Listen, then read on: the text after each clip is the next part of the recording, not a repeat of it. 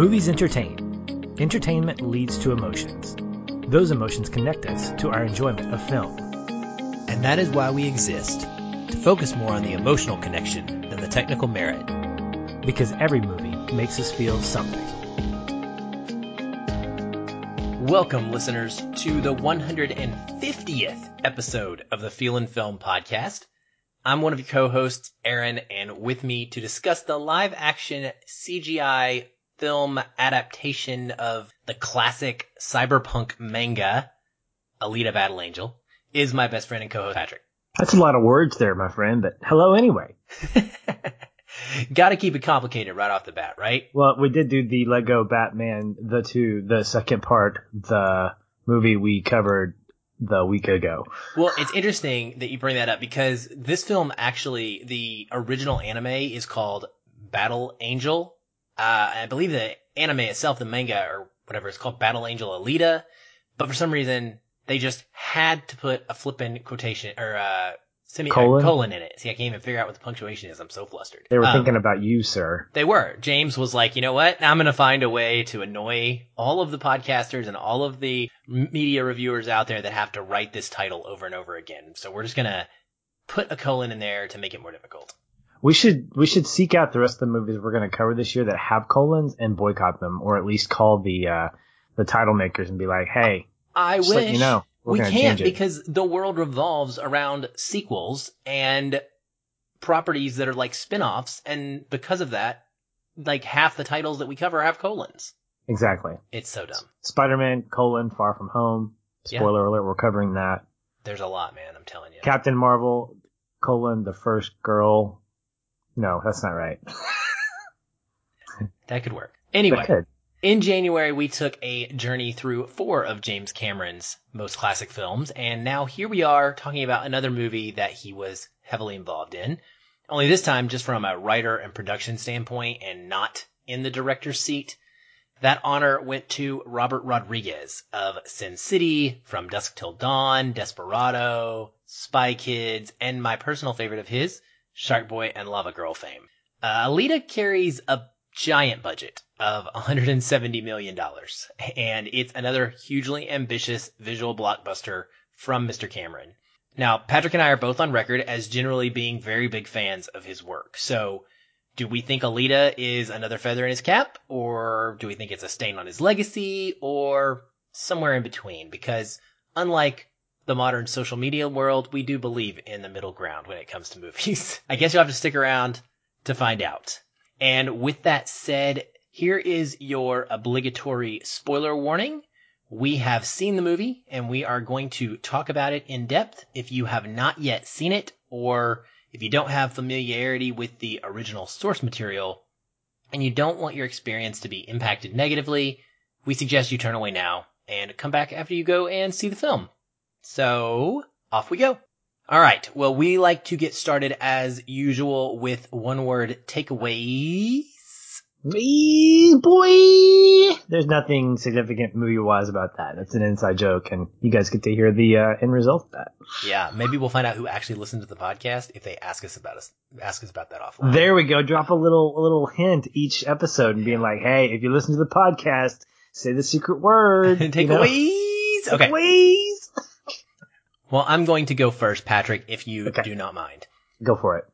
All right. The word that I came out of the theater immediately in, within my head was wanting.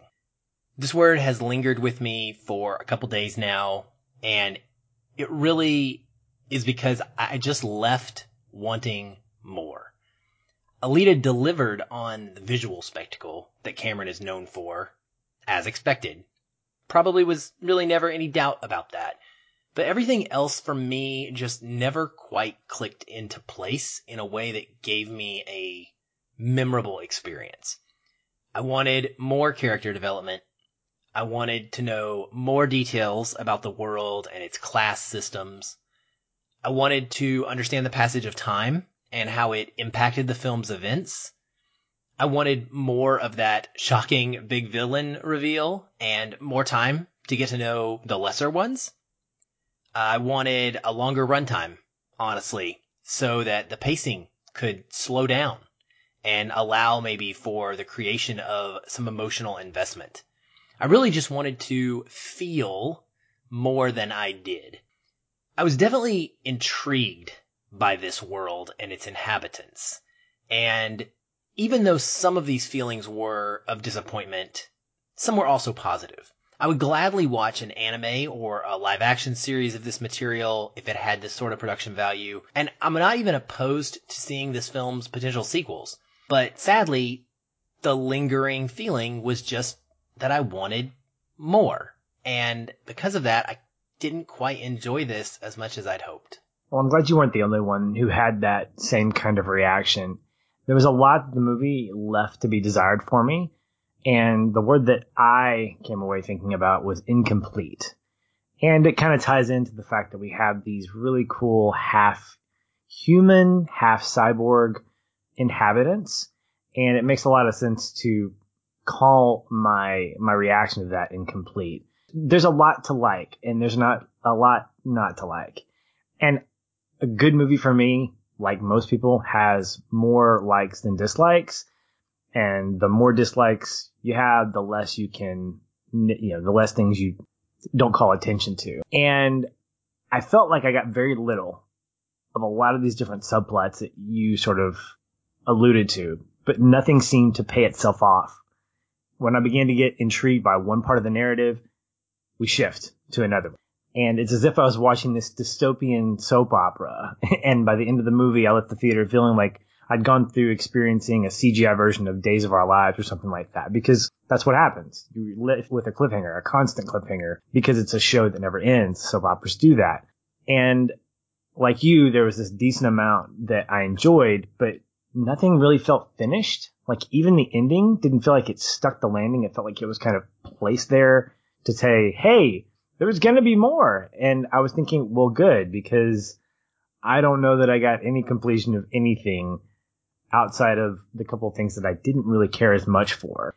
And I remember specifically thinking, I am excited for a sequel more than I have been in a while, but not because its predecessor was really amazing. It's as if, oh, that part I really liked. So let me get more of that. Oh wait, you're rolling the credits. Never mind. And it was, um, it was tough for me, honestly. It was tough for me to leave feeling like I was really satisfied. Plus, it was late at night, and mm-hmm. that didn't really have much of a great impact for me. But, um, you know, we're a show that likes to keep things positive, and I, there's a lot of stuff in there that that I think is really enjoyable too.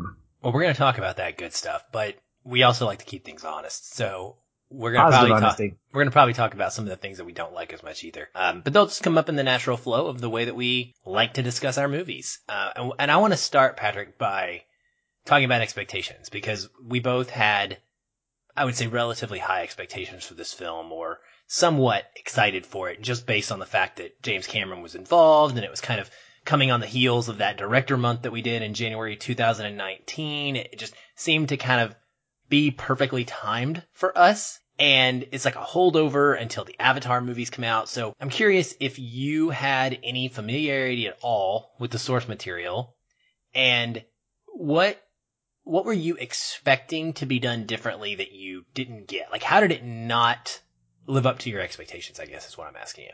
Well, in a lot of ways, it did. My expectations weren't insanely high because I was not familiar with the property. But the thing that James Cameron month really made me realize is that he cares enough about his visuals and not just the CGI specifically, but how the visual impact of a movie can affect its audience. And I love how by about 10 minutes into this film, I was completely ignorant of the fact that things were digital. Like I chose to willingly believe this world that I was seeing. And I think that Cameron is very consistent in making sure that the worlds that he invites us into, whether via the director's chair or from a writing or producing standpoint, are are very much inviting and they're very much intriguing. Titanic's that way. The world of Terminator's that way. True Lies is that way in some ways. And I think that it was the thing, it was the thread throughout the narrative that kept me in the movie. Um, and I, I wasn't disappointed in that. Where I was disappointed a little bit was the fact that if I don't know much about a property, I feel like that leaves me pretty open minded about the story itself. Unless you're talking about epic fantasy, in which you're probably leaving me in a negative place to start with because that's not my genre. But the same thing is with westerns, and I've had a really great reaction to some of the some of the westerns that you've pushed to me. So I think that where I was really disappointed was in the fact that I didn't like the story. And it wasn't necessarily like, well, it technically wasn't this way or it technically wasn't that way, but it was the way in which it was told, which could be called pacing or whatever. It, it just didn't feel enjoyable to watch and enjoy the whole narrative. Like there were enough pieces about it that were really great, but when you try to thread them together, it just didn't work for me. I didn't spend enough time in one place to invest myself in that particular narrative. Yeah, I, I know what you're saying, and I think I think we're gonna get into that when we start talking about the various pieces of the story and why they necessarily don't work together, but potentially have value independently at the same time. I think there's an editing issue with this film as well. Like, like I think that's what you're getting. The pacing, I think the pacing is a good word. It's very odd.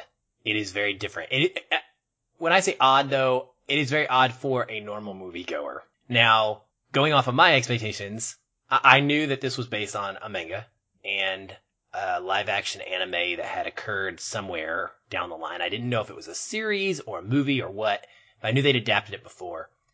And I watch anime, so I think that the difference between us going into this is I knew what a live action anime from James Cameron might look like and how the pacing and the editing might work.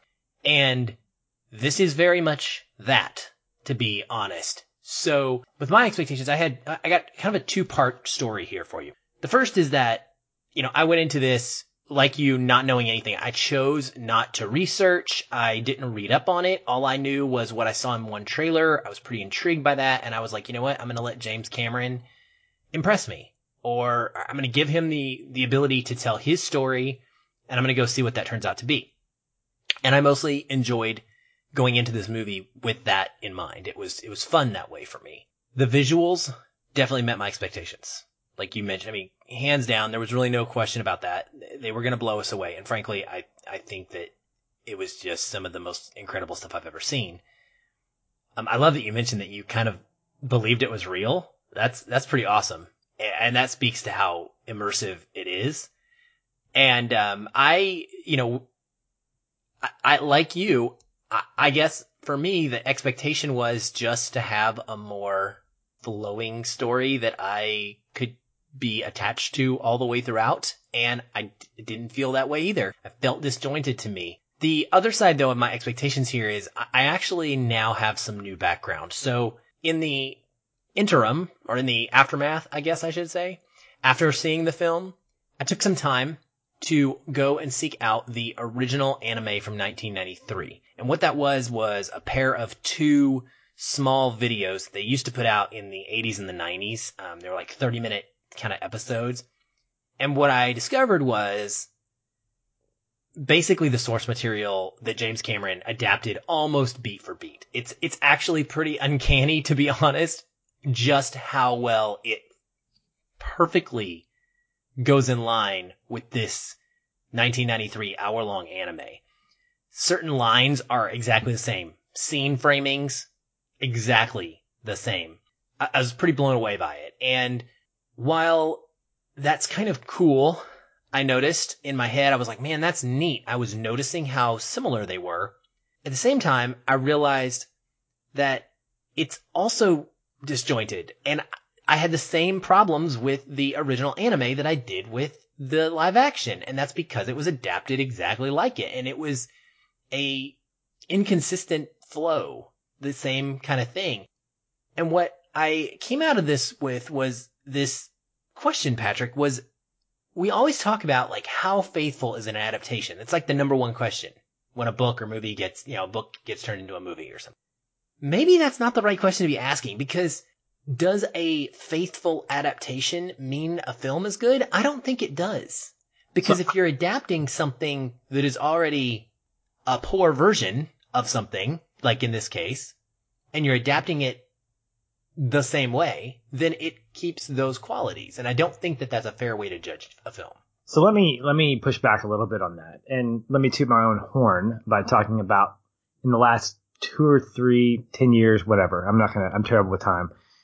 Just ask my wife. Um, when it comes to book to movie adaptations, I've learned to be a lot more forgiving. I've said this before with a movie's adaptation from book source material. First of all, Alita is a I think a four volume comic. Uh, it's a manga comic first and foremost, and so you can make the argument that Cameron adapted from the wrong source material as opposed to the four volume, which I haven't read. So I'm, you know, this is only a quick Google search of me going, oh, okay, so it's really long. I mean, it's not, it's not just 32 pages of a comic that we're adapting here or even 64 or 96. I mean, it's a lot. So I would believe that the anime edition, the anime adaptation was truncated from that because that's the original source material. Would I be correct in saying that? You think it was? It, it's well known, and and there are some complaints about that as well because they changed a whole bunch of things from the anime or from the sorry from the manga to make the anime. Basically, what these OVAs were in 1993, these two episodes of this show were mm-hmm. almost like seriously like commercials for the manga itself. Okay. It, it kind of condensed two volumes of the manga into one story and crammed it in there. And I was like, man, that's exactly what we just saw. And that's yeah. what Alita felt like was like a commercial for something bigger and so, more thorough. So this is what I think. I mean, you could make, I'll make two observations. The first is that I felt like this would be a great TV series. And I think that that's what we're getting is if the TV series re- represented the manga, then this movie represented the longest trailer for that TV series or at least kind of a primer for it, like a great pilot. Well, not a great pilot, a decent pilot. But back to my original point, I think a good adaptation should include consistency with the source material in terms of its narrative and its characters.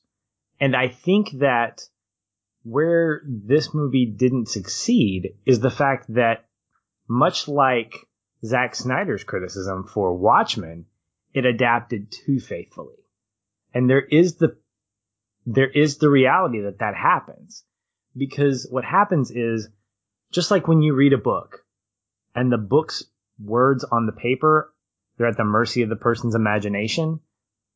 Now you're trying to adapt what's on paper visually or textually to the big screen and you have got to be aware of that as a creator that not only can certain things exist or not exist in the movie adaptation because of time or technology constraints, but you have to understand who your audience is. And I think this is where Ready Player One really made a great statement in the differences between it and its book counterpart.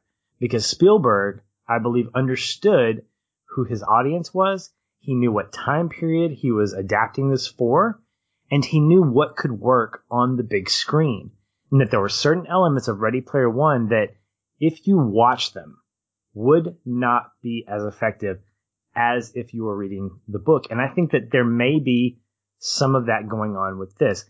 Now that you're telling me about this, I feel like Cameron and Rodriguez adapted the wrong source material personally.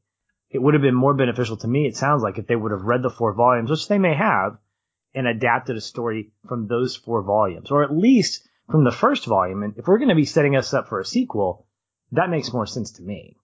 Yeah, I wish it would have been more true to that as well. And I think that it hinders the film overall because of that. Now, I will also say, and, I, am trying to be fair here because it feels like a live action anime in a way that I don't know that I've ever seen before. That is to say, it's, it's an accurate way in which anime flows. So a lot of anime works like this. It has ridiculous dialogue and weird pacing and way melodramatic moments popped in at the wrong times, quote unquote wrong times. So people that love anime, a lot of folks are responding really well to this because they're used to this fine, kind of storytelling. Those that are not are going to be very, very jarred by it. Yeah, and, and I completely understand that. And I'm okay saying that I'm not the audience for it. I mean, there was enough about it that made me go, yeah, this isn't for me because this feels overly intentional in some of the ridiculousness. And so I'm okay with saying that's not for me. Right. And I think what we both would agree is that the point is for James Cameron and Robert Rodriguez, if you're going to take $170 million of the studio's money to adapt this film and make it into a blockbuster, then it probably needs to go closer to what a general audience is going to accept and be less traditional. We've kind of come full circle on this, um, or less faithful, so to speak. Um, you've got to, you got to play to your audience. Now, if you really, if you think that your anime loving only audience can make you enough money to, to create this successful franchise, then that's a risk you're gonna, that you can take. But we, we shall see. How, yeah. I mean, we don't know yet. I mean, this could, this could do bang gangbusters overseas. I don't know. It very well, it very well might. Um, but we'll find out. Well, we clearly love the action in this and the visual CGI work. It's really, truly incredible. So I want to start there. What action sequences and production design aspects stood out to you the most? Uh, Motorball. That's all I gotta say. Motorball. It's look. I was a big fan of the original Rollerball, starring James Caan, uh, back in like the 60s or 70s. Even though I wasn't around back then, I got a chance to see it when uh, my dad introduced me to it, and I love that. I mean, we're talking crazy apocalyptic. Let's use rudimentary sports to to exemplify this world that we're living in. And any chance I got to see rollerball, not rollerball, see it's on the brain now. Any chance I got to see motorball being played uh, as it was introduced on the street to the big arena, I thought that was going to be like what we're going to be centering on. Like, oh man, she's going to become a motorball champion. Fantastic. And anytime I got to see that the whole sequence with her fighting off all of these vigilantes that were going after her, I absolutely loved that. Like I was glued to the screen watching each sequence. I think that as much as I love the slow mo, it was a little heavy handed at times, but there were some fantastic visuals there. Like there were some sequences where we see her spinning and we get, I mean, it's, in truth, it's Michael Bay doing, it's, it's Michael Bay type filmmaking where you have this parallax of things happening. You have like one thing rotating one way and then she's rotating the other and it's kind of cool. But I think that any, any of the, any of those sequences really stood out to me because I think Rodriguez knew how to frame a lot of the shots to give us that full kind of visual impact of what was going on. Um, I thought early on that I wouldn't really dig the, the big eyes of Alita but like I mentioned, I think about 10 minutes in, I was completely like ignorant of that. Like her facial expressions really helped sell me on the fact that that wasn't something odd. It was just who she was. It was just, a, it wasn't a deformity. It was just who she was as a, as a, as a person, as a cyborg, as a creature. And she became very beautiful to me. I, I loved looking at her, which I, I know that makes me sound creepy, but I mean, she's just, I think her character is a beautiful character that's been created. And, and seeing the original actress, um, I think it's a great adaptation, ironically. Yeah, I, I think Rosa Salazar looks amazing as the character in this, and the performance stands out as well. Um, she brings a lot of emotion to that character in the face that, I mean, it's just, it's truly impressive. The scenes may not stand up to that emotion, but she does her job within them, if that makes sense. And it, was a strange ab- choice. It was a very ballsy choice, to put it bluntly, to go with the oversized eyes. Now that's, that's a traditional thing, right? I think that this is one of the first times, if not the first time ever, that a live action film has tried to replicate the anime style oversized aisles that, that anime and manga are known for. Um, I loved it. Cameron has said that he was very intrigued by that challenge. Go figure, him, the visual guy, he wanted to figure out how to make photorealistic human character completely in CG. Sounds like it worked because you were able to displace it and just think it was real world. So, I mean, I felt pretty much the same way. I stopped realizing it was a CG world. I didn't, I mean, I'm sure that I know, I knew that on some very, you know, specific level, but I didn't enjoy it as if it was CG. I, I felt like, you know, the stacks looked very much like a Ready Player One world, honestly. The way that the city was designed and it's post-apocalyptic, the city, you know, of Zalem up, up in the sky reminded me of the spaceship in District 9. It felt like those worlds as much as it did like yeah. a, a fake one, computer generated one. Well, and I think for me, what, what did that was the fact that we get this blending of human and cyborg in the character designs, and I'll use Alita as an example. We've got this human head with a cyborg body, and we've got these blending of these types of things w- within the world. Like we've got some that are more obvious, like some of the some of the uh, the what are they called? Help me out. The battle destroyers, the the bounty hunters there are several of them that have human like faces, but clearly they're mechanical bodies. And I think her design represents a visual representation of how far technology has come in terms of filmmaking and blending the world of mechanical and organic. So I think within the story, we get that, but I think in some ways it's Cameron's love letter, his statement to the world that look how realistic we've gotten. Look how technology has allowed us to let our audience not even think about that. Ex Machina is the same way. We have this believability in facial expressions, knowing that a character is not human, but we forget about that and almost to a point of not caring until we're reminded of it. Like later on in the movie, I think Hugo is asked, how could you love you know a a hard hard body or a hard something? In other how how could you love a, a cyborg? And he's like, I just can't, essentially. And so I think what what Cameron does successfully is he gives us believability by blending as opposed to trying to make us believe that these are real by creating like for instance with the with the Na'vi. We clearly know that these guys are CG because we've never seen them. They don't exist in the real world. And in some ways, neither do characters like Alita, but her facial expressions, the way she's built from the neck up is very much human apart from her eyes. And I think that that's a smart move because he understands that the face is probably the most believable part of our humanity that we see the window to the soul and that facial expressions connect us with, with other people. And so I'd like to think that from a creative standpoint, that's what he was doing was he was saying, if I can get you into the world, the easiest way to do that is to give you something that you're familiar with and attach it to something that is more fantastic. I would definitely agree with all of that. And, you know, I enjoyed a ton seeing the different bounty hunters when we got into the bar area and got to meet different ones like the dog master and just some of the great designs that they had. It really started pretty soon, honestly. When we get the first fight scene, I was just wowed.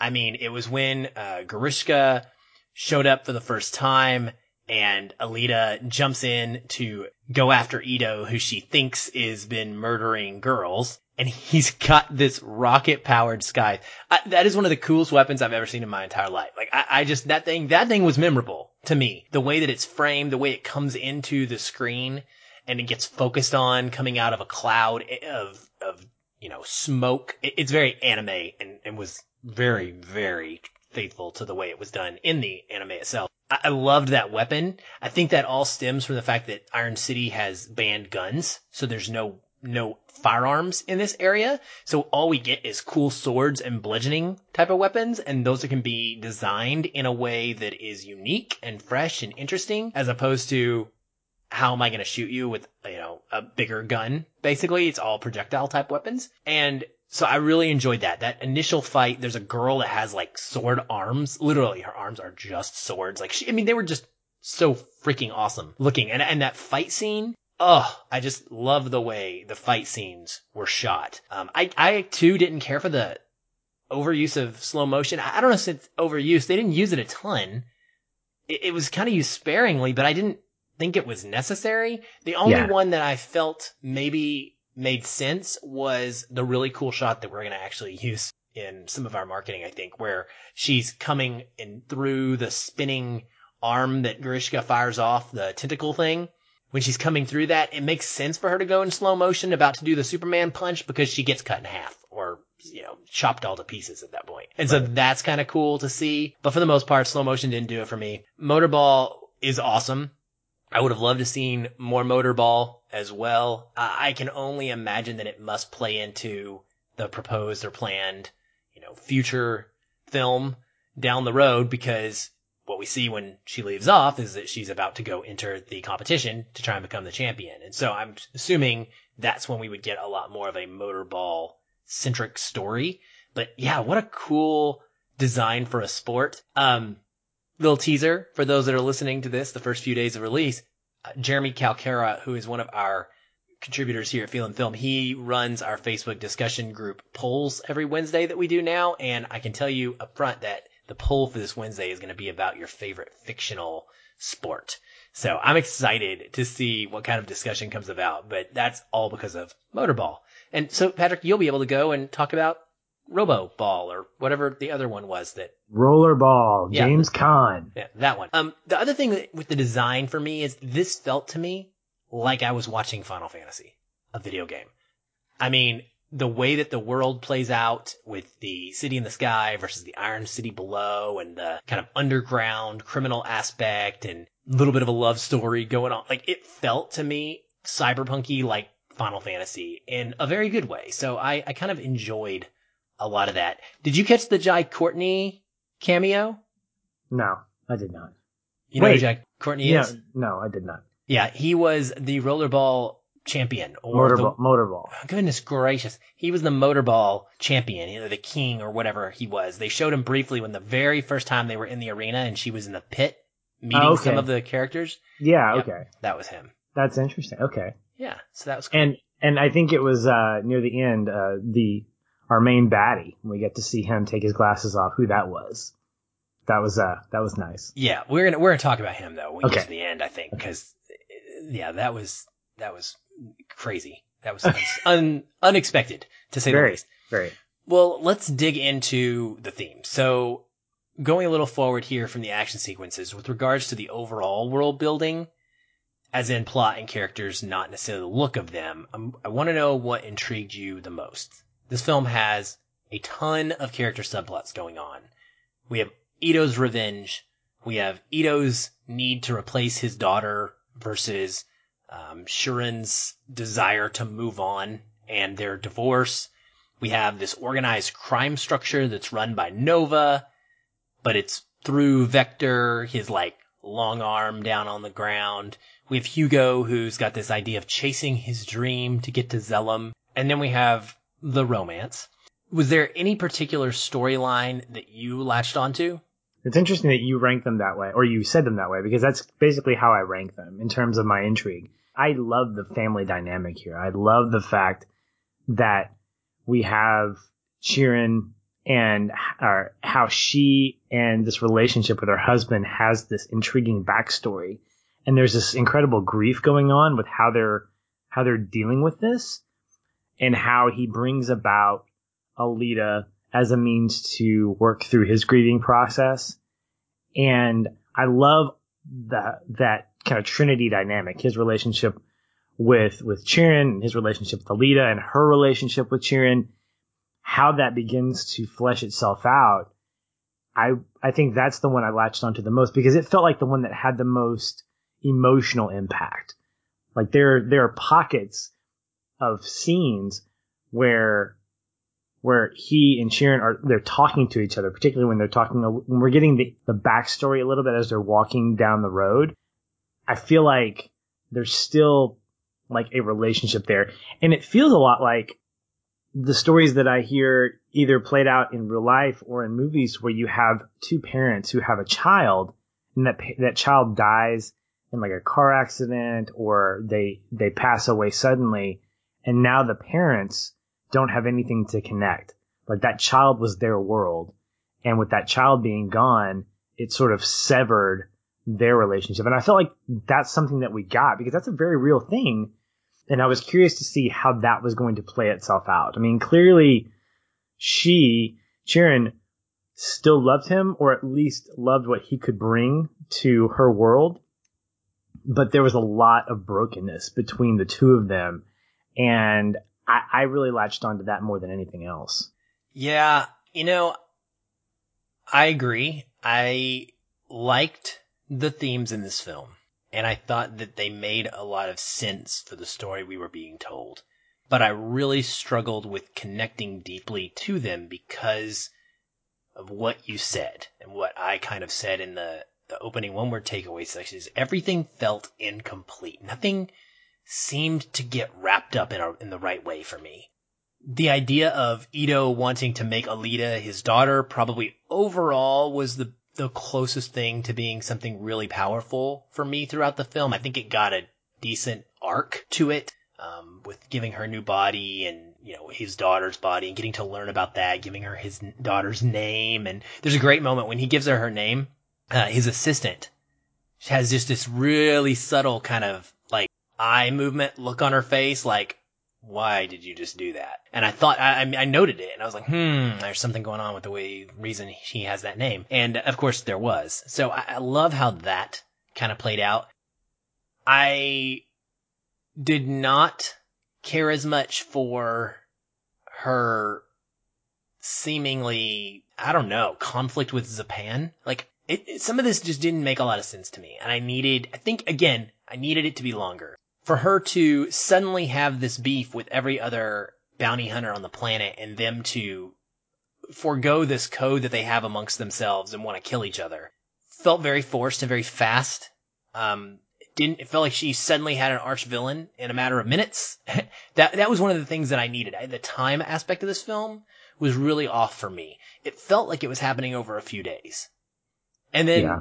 in regards to that, it makes the action not make a lot of sense because you're like, how did all this stuff progress so fast? Like, yeah, the characters seem to like grow together in an instant. She's like, oh, I give you my heart. And I'm like, I, I was rolling my eyes because I was like, how you met him yesterday, according to what I know of the film right. has told me. Also, the characters seem to do a complete 180 of their core values at some point in the, in the film. Most of them. So even though Ido is super protective of Alita, he seems to be okay with letting her play the sport when it serves their purpose. The one that really bothered me the most, though, was uh, Chiren's character, Jennifer Connelly, who doesn't have a lot to do, but then shows up at the most opportune time at the last second when it's incredibly deus ex machina necessary to be a surgeon and save Hugo from death by chopping his head off and somehow keeping him plugged in and alive.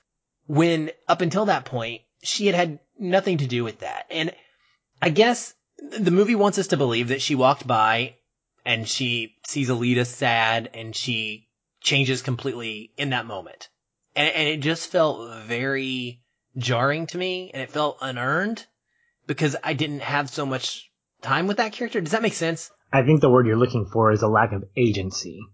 That we could probably believe that a lot of stuff happened off screen over that extended period of time that we weren't aware of that brought these characters to the moments that we saw them. That bar sequence in particular and the you have my heart sequence probably frustrated me more than anything because what you said earlier about Alita's performance and how it probably wasn't done justice in the scenes that she was in. I think some of that had to do with the writing. This there were pockets of these of, of this movie that felt very much like prequel George Lucas writing, where I know enough about the actors to say no, they're better than this. And at at some point you're just given the lines that you're given and you have to say them and the bar sequence of her trying to make this proclamation, I actually found it pretty pretty meta that after she tried to convince the folks in the bar to join her, how they all laughed and how essentially people were they were making fun of her speech. And I was like, yeah, I'm laughing too, because that doesn't you didn't you haven't done anything to earn that.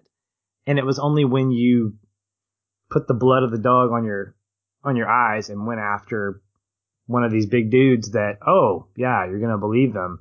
But even that didn't really suit. And I think the biggest thing for me is that she comes across as a teenager because that's how she's built. But in some ways, because of how much she turns, how much she goes from like teenage eye batting love this boy named Hugo to this like badass angel it's not believable to me, and it almost makes her come across as kind of a kind of a an overzealous teenager. Like you've made me mad, and so I'm going to take it out by being being a meanie. I'm going to be a mean girl at this point. And I didn't really care for that. I felt like it was not. She didn't feel like an adult. Like even even after she got her suit, she didn't feel like an adult. She felt like a teenager, and it a lot of the stuff felt very adolescent. And I don't know that that really worked for me. In fact, I know it didn't because anytime she would say something that made me want to feel like she was saying something important, it wasn't like a Katniss that was saying it because we didn't have enough stuff going on prior to that to make me feel like, yeah, she's young, but she's been through a lot. No, she hasn't been through a lot. She was just playing motorball in the streets two days ago, and now she's cutting these guys' heads off and spinning 360 getting herself cut up. So, like you, I think it just the rushness of it and the the pacing, along with the lack of agency, felt like I wasn't getting the whole story. Yeah, I, I guess I, I feel like I'm harping on it, but that's what it all boils down to for me too. Is I just I, I I didn't hate it. I didn't not like the story. That's the thing. Like I enjoyed the idea of her going into that bar and exerting some false level of confidence, like she's going to take them all on and she's just going to demand that she's a part of them without any bit of earning it. I, I enjoyed the idea that someone would do that. I just didn't buy that someone would do that after day one. And, and that, you know, this all manifested itself perfectly with the romance that, frankly, I don't mind romance in anime and it was not done that great in the anime that I watched, the anime version of this that I watched today, but it was done better. It was not nearly as melodramatic as it is in this.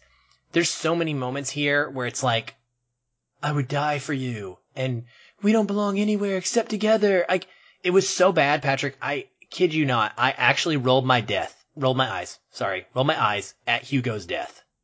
I, I wanted to barf. I was like, you don't belong here. The pro- Hugo gave me all kinds of a fit. Not only because he looks like Heath Ledger, but he looks like a pretty Heath Ledger, okay? he is a pretty man or pretty boy. He is clean to the T compared to everybody else in this world. He felt out of place like none other. He didn't feel like a dirty mechanic that was living on the streets trying to earn his way to Zalem by, you know, sneakily harvesting parts of cyborgs. He felt like just so off to me the whole time. And I, I don't know that he's not, I don't know if he was, I don't know what kind of actor he is as far as his talent level, but I sure didn't see it in these scenes. I felt like his acting just didn't correspond to the rest of the story at all. And it, and it made me rather annoyed and check out when he came on screen and there was any kind of like romantic or relationship building stuff happening. Yeah. There's a, um, there's the moment when he has his head surgically removed and he's still living that I think was a big disappointment for me because as you and I know, we enjoy steaks, the food, and the storytelling device. And I would not have minded that moment when when when Chiren does what she does had we not gotten the scene later on where he actually dies because you've essentially devalued that moment, which I think is kind of brilliant, by the way. I think it's a great way to game the system and essentially get what you want, have your cake and eat it too. But for him to die eventually anyway, just completely devalues both of those moments. I would rather have I would rather him have died either then or later when he does, having not been mechanically recreated. But then again, he probably wouldn't have been able to climb that giant sewer sewer line or whatever it was that connects the the upworld to the you know to the city below. Which, as a side note, by the way, I love the defense mechanism. I think that's really cool. The the blades that come down, I forget what it's called, but yeah, it that relationship was unnecessary. I don't think it gave her any kind of agency to do anything that she did. She's got enough of that with her quote father and the mission at hand. I think that relationship was cheap. I think that the line "You have my heart" that was the biggest eye roll for me, and it only kind of came back. The, my eyes came back to my head when when she was like, "I'm literally giving you my heart. You can sell it on the black market." And I was like, "Are you kidding me? Is this an SNL sketch? What's going on here?" I, I mm, romance has to be believable. Yeah. And if you're gonna be cheesy, if you're gonna be hokey, you convinced me from the beginning, and you didn't do that. Right. That's what I'm saying. Again, rushed. It's just rushed. It can be there. It's fine if you want to put a romance in this movie, in this story, but it's got to play out over two or three movies. It can't be all in one. And this gave it to us all in one. Like, and now I'm supposed to believe that she's going to carry this grief with her for the rest of her life. It's going to fuel her. You knew him for freaking three days, lady. Like, I, anyway, harping on it aside, these are the themes that I still find intriguing I just didn't find it intriguing in the way that they put them together, as we've said several times. And I love the idea of Nova up high running this criminal underworld down below, like the way that the city is set up. I really wanted to know about the fall more and the United Republics of Mars attacking and what that all meant. And I mean, I, all this stuff that I'm sure comes out in the sequels. That stuff got me very intrigued. I told you before we started recording that this movie reminds me of Elysium a ton, where you have the cybernetic enhanced person trying to use those abilities to get to the place where all of the upper class are living while the lower class suffer down below because they want to take it down. Mm-hmm. It, it, really felt like that. Um, in but a big way. But here's where I thought the intrigue of that differed from Elysium in that we never got to see that world. We only got the perspective of it from the people that either have experienced it, supposedly, or those that were making up stories about it in order to keep people in the city below or to get them towards it. Like I love the line, and I think it's Vector. You can essentially live like a king down here, or you can be at the low end of the food chain up there. So even up there, it sounds like there's still a class system that exists that we don't know about. That I loved. I love the fact that that actually stayed mysterious. And I think that's something that we will be able to discover in a sequel, like, oh, what is this place really like? Does it, is it like Elysium or is it something completely different? Because yeah, I got that same kind of vibe. Yeah, I did too. And that's part of why I'm still sort of excited about the next movie. It's such a weird place. I'm in with this whole thing. It's, it's very strange. Well, the biggest theme that goes throughout this film is one that I actually rather enjoyed. And that seems to be all about Alita's search for identity. Go figure, you and I have said many times how much we like exploring the idea of stories where someone is searching for an identity. And in this one, that is revealed through her as being drawn to conflict, as it is described at one point, because of her warrior past. She also states that I do not stand by in the presence of evil.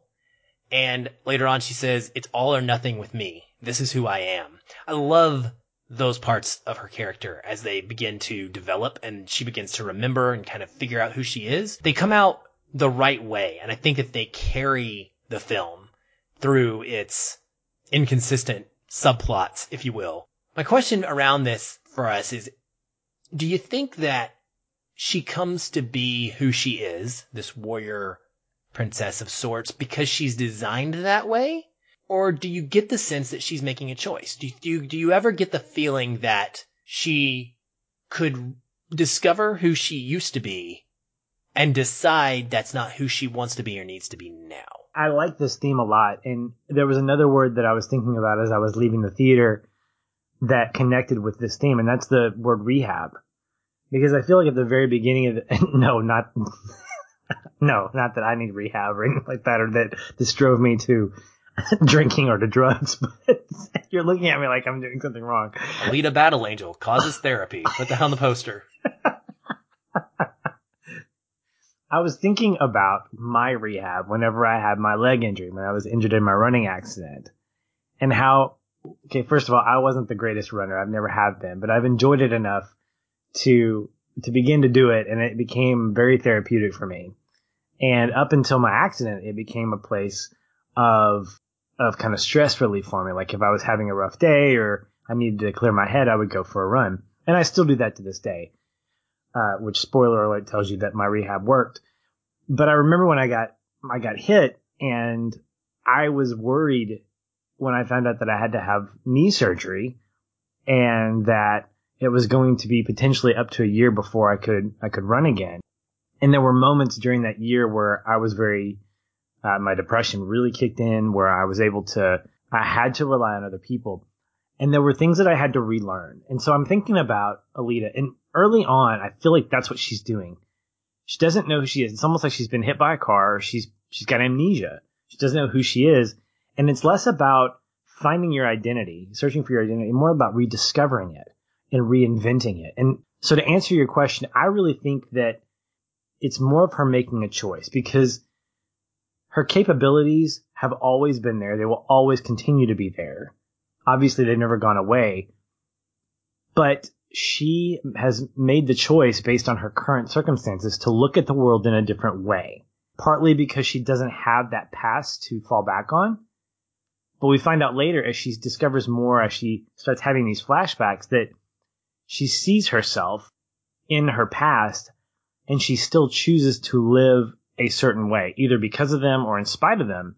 And so I think more than anything, this is a choice because she is not being denied her abilities her not need, but her ability to fight and to be this battle angel, as she's called, but she's using it for a, a different purpose, for one that comes from her current heart, her current mindset. And so I think it's more of a choice than anything else. It's it may be driven innately by how she's built or how she's created, but her choices help kind of navigate that in a way that I think is very human, honestly. Like we have the id, the ego, and the super ego. And I think the id is where she's coming from, but that super ego, I think, is where she, she's being able to harness it and control it in a way that she feels like is good. Well, we're going to go back and say the same thing again, or I am to go back and say the same thing again because I agree. And I think that it would have worked even better over long form storytelling because the things that drive her to that change, they exist in this film. The relationship with Hugo affects that. Her growing relationship with Ido and understanding that he lost a daughter and that he's now you know, lonely and kind of misses his wife and he's become this bounty hunter and then her experience becoming a bounty hunter. All of this informs the decision that she would be making to become that battle angel again of her own free will this time, potentially, because we don't know how she got to be that way the first time. And unfortunately, it's just all condensed so much that it's it's a little rushed. But it, it all the pieces are there. And I actually want to read a quote that came in our Facebook group today um, while chatting about the movie. One of our patrons and listeners, Dave Courtney, he loves movies like this and Mortal Engines, which I'm going to bring up again later. But he was praising the storytelling. And he had a lot of great analysis. But this is something he said that stuck out and kind of fits in here. He said, but what the story ultimately shines a light on is that what makes us who we are is a strong heart, not our mind, not our ability, but our heart. That is at the core of who we are. And the image of the two bodies for Alita, which was also such a powerful picture of adoption when you consider it in light of what that body represents, it hit home that we are not bound to what society says we are. We are given our bodies, but it is the heart that gives us the ability to make choices in one direction or another for the good or bad or the oppressed.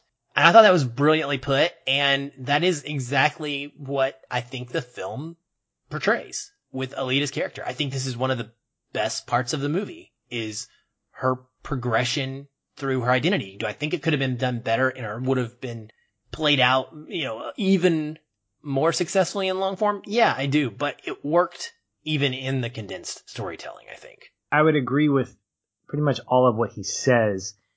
I think what he's doing though is he's filling in gaps, and that's good. Movies should allow us to think and to fill in gaps, especially when the movie does something that we disagree with, because we say, well, what if this happened?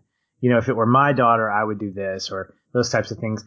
And honestly, anytime you can get a film to evoke something like that, it's doing something successfully. And that's the great thing about the subjectivity of art is that it can fall on a different set of eyes and ears to each one of its audience members and you can pull that kind of stuff away. We both agreed with that. And I think the way it was presented to us subjectively didn't work as well as it did for Dave. And that's fine. And the fact is, I celebrate the fact that he got that and that he got to experience those things. And it's something worth considering if we go back and see this movie again, especially in light of a sequel. I figured I will probably watch it again if we if I end up going to see the sequel because you want a running start for anything like that, right? Right. But the other thing that I think is important is you can make the argument that yes, the heart is literally at the center of this and figuratively, but at the same time, that would work for me if I didn't have the scene of her pulling her heart out and saying, you can have my heart and you could sell it on the black market.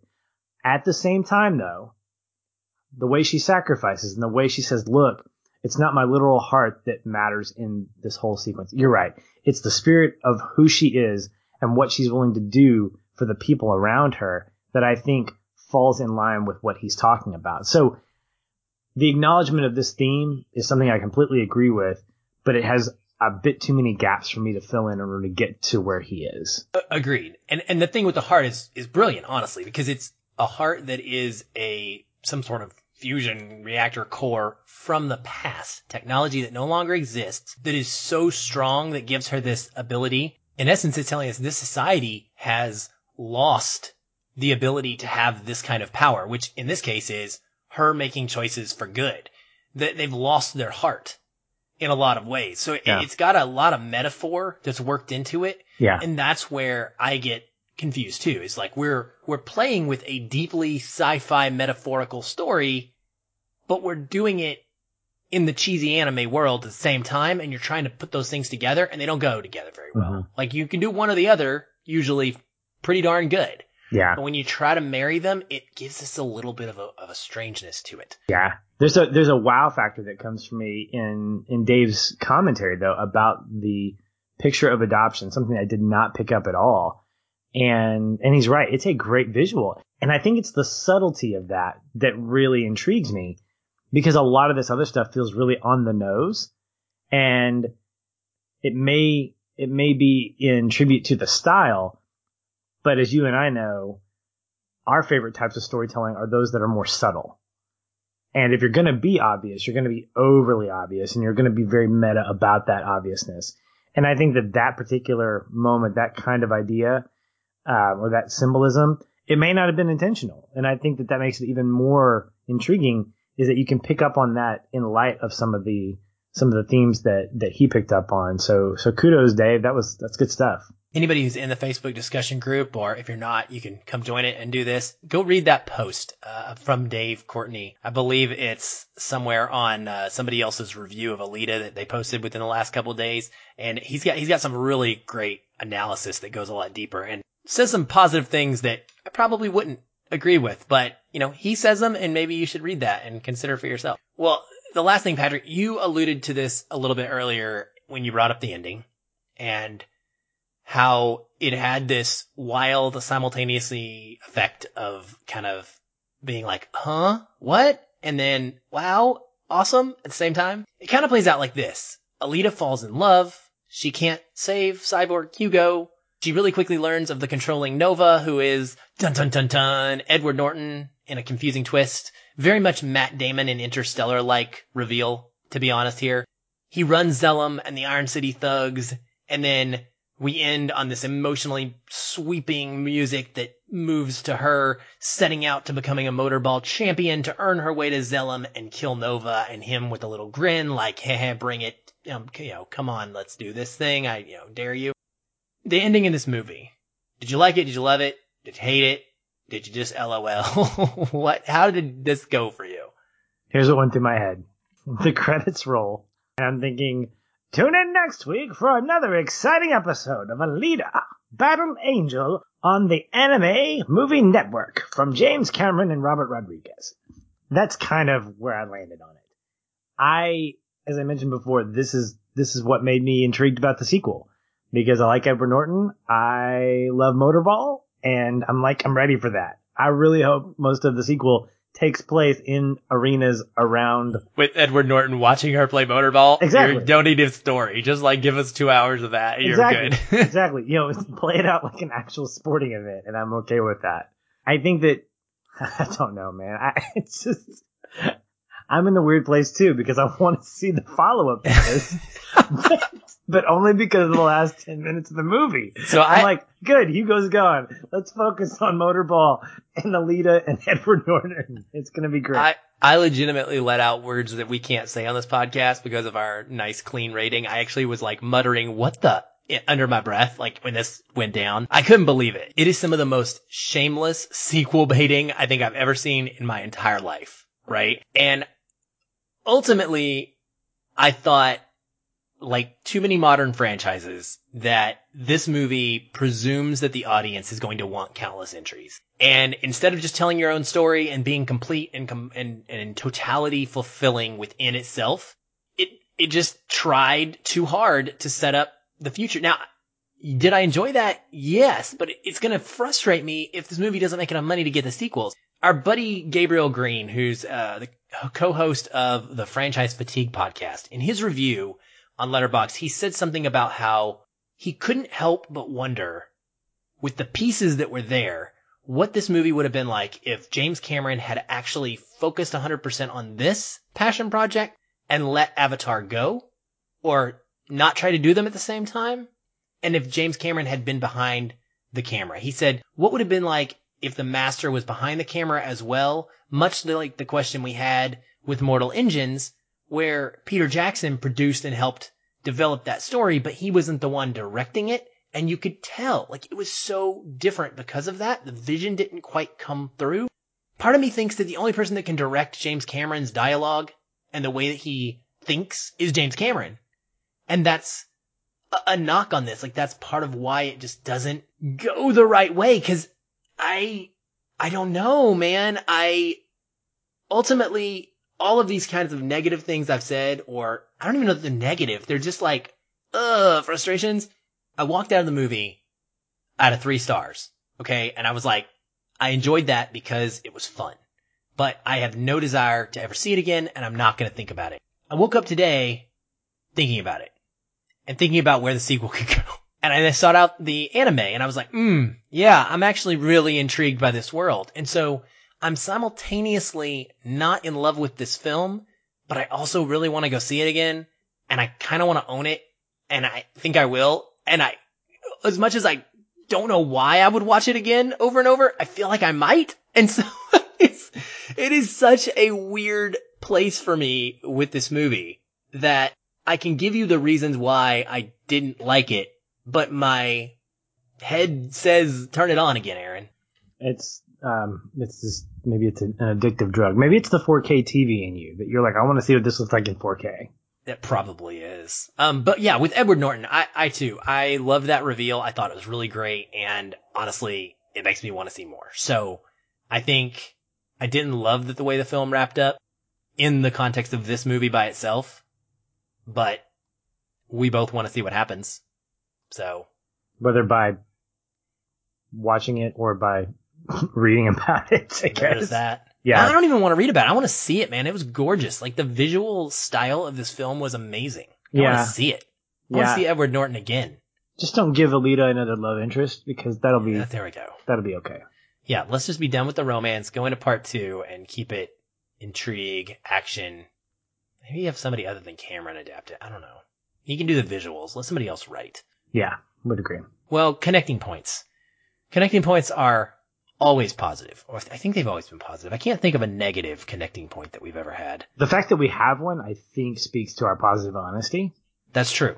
So that is very true. because we give ourselves the grace of saying I didn't have a connecting point, which rarely happens. hmm Fortunately, That's we fair. definitely had a connecting point in this one. Yeah, we did. And I probably could have given you a couple, um, a couple lesser ones that weren't very strong. The connecting point I chose is truly a moment that did move me. It's when Alita wakes up in her berserker suit after she's been shredded by Grewishka. Ido's daughter's body has been destroyed and he is now basically forced to put Alita into the berserker suit as she had previously desired and he had refused to do. And when she wakes up, she walks over to him and he's resting on the couch and he's just waking up and she kisses him on the cheek. It is so sweet. And it started to get me emotionally invested right away as she was doing that. And then we see her proceed to start showing off and testing out some of her new body's flexibility, doing gymnastics and, and seeing what the strength is in the suit. And I loved it, man. She was genuinely excited about getting something she wanted and about something that she felt helped define who she was. And so after this, Ido gives her one of the best lines in the film. He affirms her new body, essentially, and encourages her by saying, now you know who you are, but that's just a shell. It's not bad or good. That part's up to you. And it ends with her lying next to him in his arms on the couch. And it really gave me a feeling of a real father daughter relationship at work. You know, as Dave pointed out earlier, this is the moment where I felt like she was adopted. Like they, they had completely come for full circle now. And I enjoyed that scene so immensely because of it. And I desperately wanted more emotional moments that connected with me like that scattered throughout this film. Um, but, but because that one just, that one was perfect. It, the, the tone was great. The pace of it was great. Uh, the acting was, was outstanding. We haven't even mentioned Christoph Waltz as Ido, but he was wonderful. He was, he was kooky and loving and I thought he was just perfectly cast. And this moment brought out all of that stuff at once. That identity theme.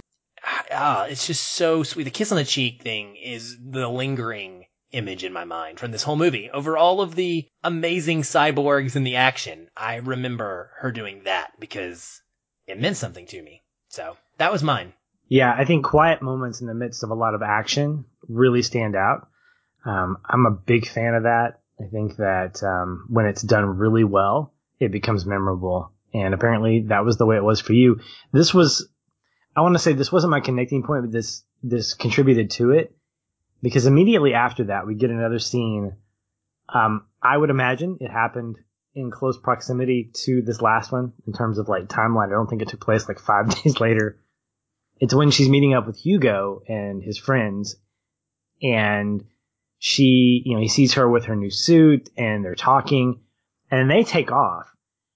And there's a line that one of his friends says, and he feels very like uncomfortable about her being in this world and this other member of this gang says why? I mean do you not like the fact that that she's a cyborg? And he goes yeah i'm not really uncomfortable with that. I mean after all she was the enemy or she was this this group that attacked. And then he's told by her he says she says that was 300 years ago. It doesn't matter. That was a long time ago. We've forgotten about that and I love the fact that I think about forgiveness and I think about the fact that where you are now might have been affected by where you come from, but it's not who you are. You are who you are right now. Hilariously enough, it reminded me of the line from A Knight's Tale where William says, a man can change his stars. And I feel like Alita's journey is an attempt at doing that. It hinted at, it was hinted at early on when she's rediscovering who she is uh, when she's learning about chocolate, which who knows if she liked that in her past life. But it's confirmed a bit in Ido's line that you mentioned earlier. I think it's a solid theme.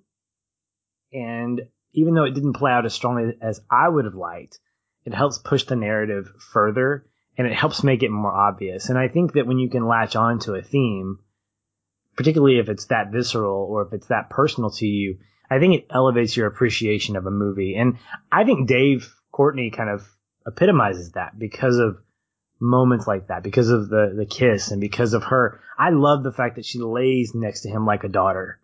Like that's a an area of vulnerability. She's not kicking somebody's butt. I mean, she's really slowing down and even the way that she tries out her new body, she's very delicate. It's very it's very ballet like and it's a different kind of tone and that follow-up conversation reminds us as an audience that she's someone new. She might be living an with an old body. She might be inheriting some pieces of her past, but this is who she is now, being loved by Hugo and in, and trying to figure out what she's going to be from here on out. Yeah, that's good stuff, man. That's absolutely love it. Well, this has been good. I will say this now. I will watch a sequel. If for no other reason than to see Motorball and Ed Norton two things you can't say no to, right? Oh, oh, oh, yeah, I mean, I'm all in for the sequel. I, it's weird. Like, I want one. I'm like you. I'm I want it, and that's a very odd thing to feel about a three three and a half star movie. To be like, yeah, I didn't love this. Take it or leave it, but give me more. It's, it's strange. Whatever. Yeah. It is what it is. It is what it is. But that's what it is for this week. All right. Be sure to tune in next week. We'll be bringing you a new FF Plus with our Oscar nominated shorts discussion. That's the live action documentary and animated shorts. And Aaron's going to be bringing you a review of How to Train Your Dragon 3. And there will possibly be some Oscar predictions coming up. Then, one day after our normal regular episode recording, that will be on Tuesday, February 25th, It'll be our Oscar recap and 2019 Feelers Choice Awards winners announcement episode, so you won't want to miss that. Hey everyone, thanks again for listening. If you enjoy the show, we'd love to hear from you. You can leave us a review on iTunes or wherever you're listening. These help increase visibility for the show and grow our community of listeners like you. We also invite you to connect with us further by joining our ever growing Facebook discussion group. A link to that is in the show notes, or you can just search on Facebook and find us that way. If you'd like to continue the conversation with me, you can follow the show on Twitter at Feelin' Film, or connect with me in the Facebook group. I'm very active in both places and would love to chat. And if you want to connect with me, you can find me at Shoeless Patch on both Facebook and Twitter. Be sure to tag me in any comments so that I'll be notified and not miss you. Once again, thank you for listening. We'll be back soon. Until then, stay positive keep feeling film.